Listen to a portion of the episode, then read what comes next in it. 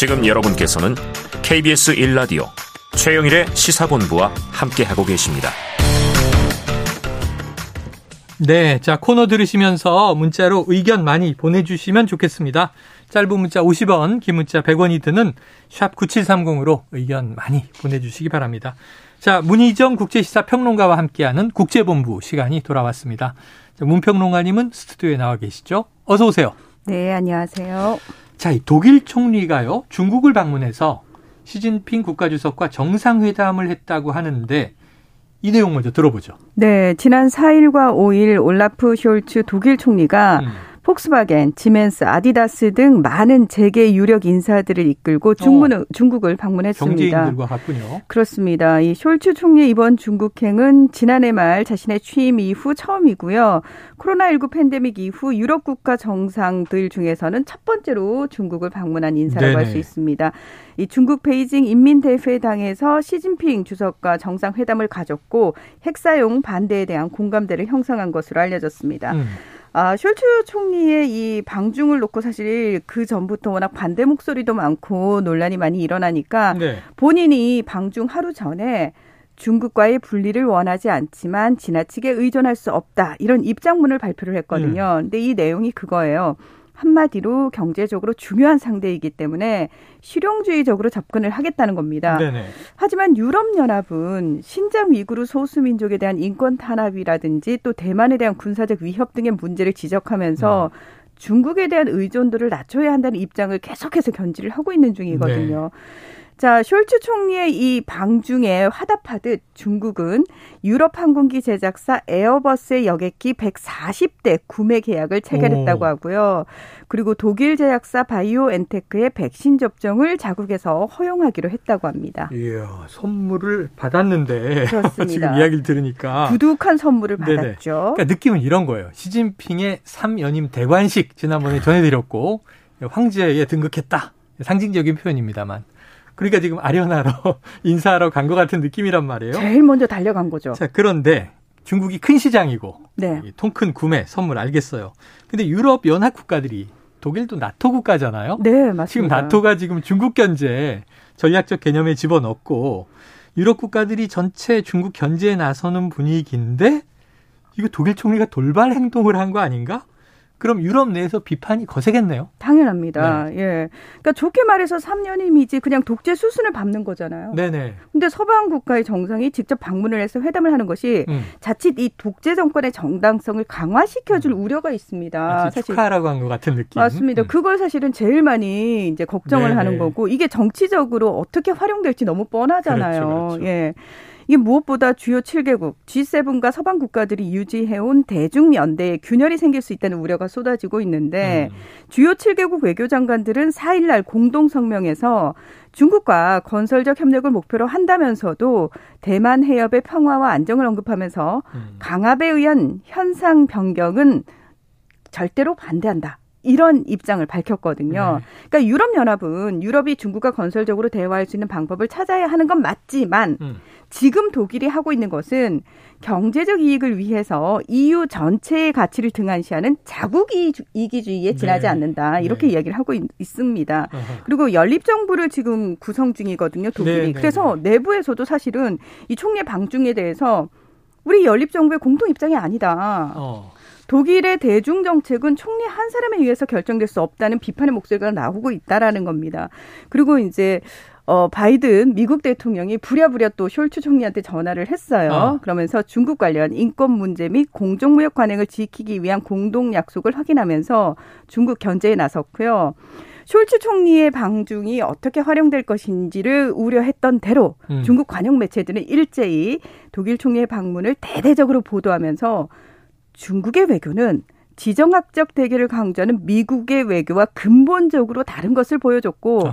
더 많은 나라들로부터 환영을 받고 있다. 이렇게 주장을 하고 있습니다. 네, 네, 그래요. 뭐 어느 나라든 뭐 이러한 큰 시장을 놓치고 싶겠습니까? 균형 외교하고 싶겠죠. 그런데 지금 블럭이 형성돼서 미국을 주축으로 유럽연합, 나토가 똘똘 뭉치고 있는 와중에 슐츠 총리가 어찌 보면 이제 연립 정부의 동의도 없이 단독 그렇죠. 행동을 했다. 근데 독일 같은 경우에는 지금 우크라이나 전쟁으로 사실 가장 크게 피해를 보고 있는 나라가 문제. 예, 네. 독일이거든요. 네네. 예. 러시아와의 관계는 또 앞으로 어떻게 될지 올 겨울 지켜봐야 되겠고요. 지금 어쨌든 뭐 나토는 조금 독일의 일탈 행동으로 시끌시끌할 것 같습니다. 앞으로 어떻게 조율되는지 지켜보죠. 자, 일단은 뭐 중국과 미국의 견제 갈등이 그 어느 때보다 심화되고 있기 때문에 세심한 외교 전략이 필요한 시점이고 우리에게도 우리, 도 마찬가지죠. 예. 자, 그런데 이번에 이제 트위터 관련 소식이 터져 나왔는데 네. 오, 트위터가 어쨌든 큰 회사고 좀 이게 leading company잖아요. 네. 디지털 이 기술에 3,700명의 직원을 해고했어요. 그렇습니다. 갑자기 이사 그 일론 머스크가 CEO로 취임하자마자 아 인수했죠. 그렇습니다. 음. 예, 사실 머스크는 트위터를 인수하기로 했다가 계약 파기를 일방적으로 선언하고 법적 분쟁까지 앞뒀던 그랬죠, 상황이거든요. 그랬죠.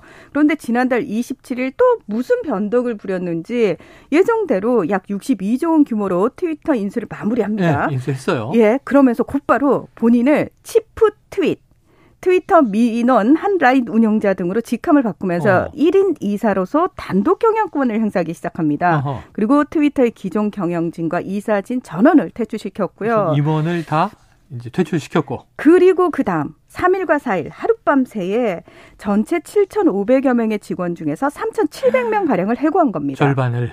근데 이게 되게 황당한 게 뭐냐면은 직원들이 야근을 하다가 네. 또는 재택근무를 하다가 음. 출산 휴가 중에 육아 휴직 중에 모두 해고를 당했다는 건데 특히 해고 통지를 제대로 받은 게 아니고요.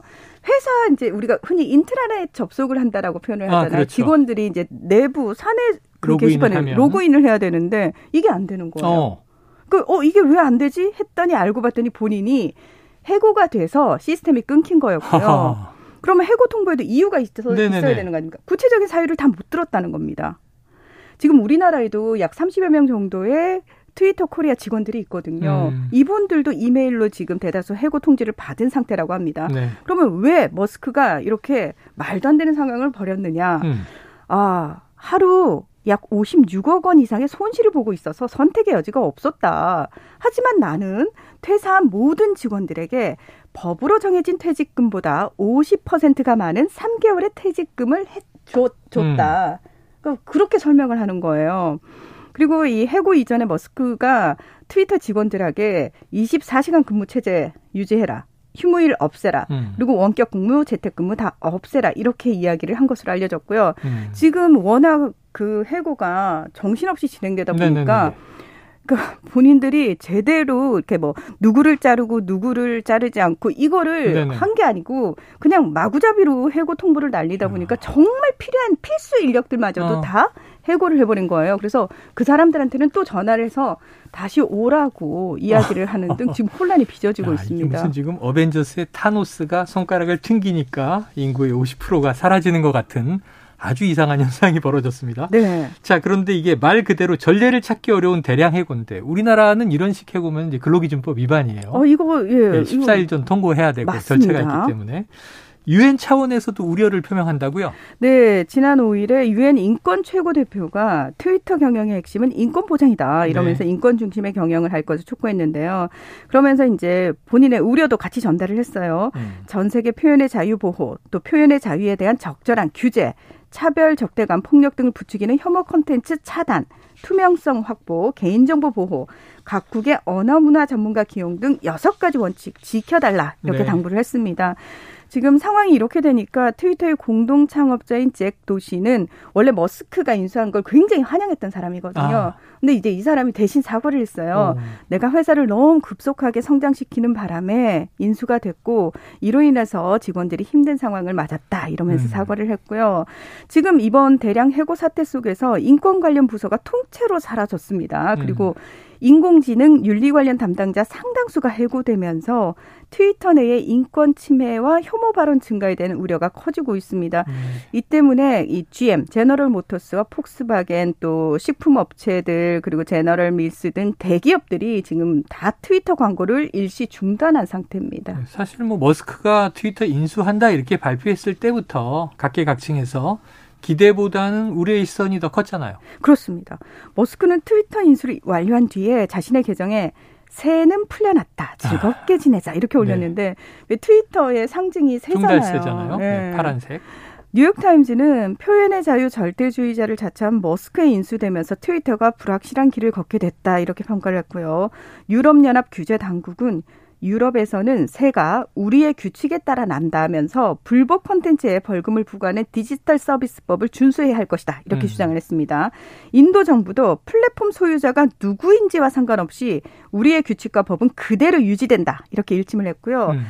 어, 바이든 대통령도 아, 굉장히 세게 얘기를 했어요. 네. 머스크가 세계 전체에 거짓말을 내보내고 뿜어내는 수단을 사들였다. 이제 미국에는 편집자가 없다. 네. 그리고 많은 팔로워를 가진 미국 연예계 유명 인사들이 지금 머스크로 인해서 트위터의 혐오 발언이나 가짜 뉴스가 덮칠지 모른다는 우려에서 잇따라 트위터 사용 중단을 선언을 했고요. 음. 전문가들은 사실 트위터가 과거의 미투 운동과 아랍의 봄 등을 어. 확산시키는 역할을 했지만 이제는 의도적인 가짜 뉴스 전파로 민주주의 원칙을 훼손하거나 특정 국가에 대한 내정 간섭 도구로 전락할 수도 있다 이런 경고를 내놨습니다. 네. 아유, 앞으로의 SNS 중에 대표격 중에 하나인데 트위터는 어떻게 될지 지켜봐야 될 것 같습니다. 트럼프 전 대통령의 트위터 계정이 복구될 것인가? 이것도 관심사라고 하던데 지켜봐야 될 것 같고요. 자, 일본 기시다 총리의 지지율이 역대 최저치를 기록했다. 이런 소식도 들어와 있는데 이번 시간 관계상 또 다음에 들어봐야 될 것 같군요. 자, 국제본부 오늘 여기까지 하겠습니다. 문희정 국제시사 평론가였습니다. 오늘 말씀 고맙습니다. 네, 고맙습니다. 자, 월요일 최영일의 시사본부 준비한 내용은 여기까지입니다. 저는 내일 화요일 낮 12시 20분에 다시 찾아뵙도록 하겠습니다. 오늘도 청취해주신 여러분 고맙습니다.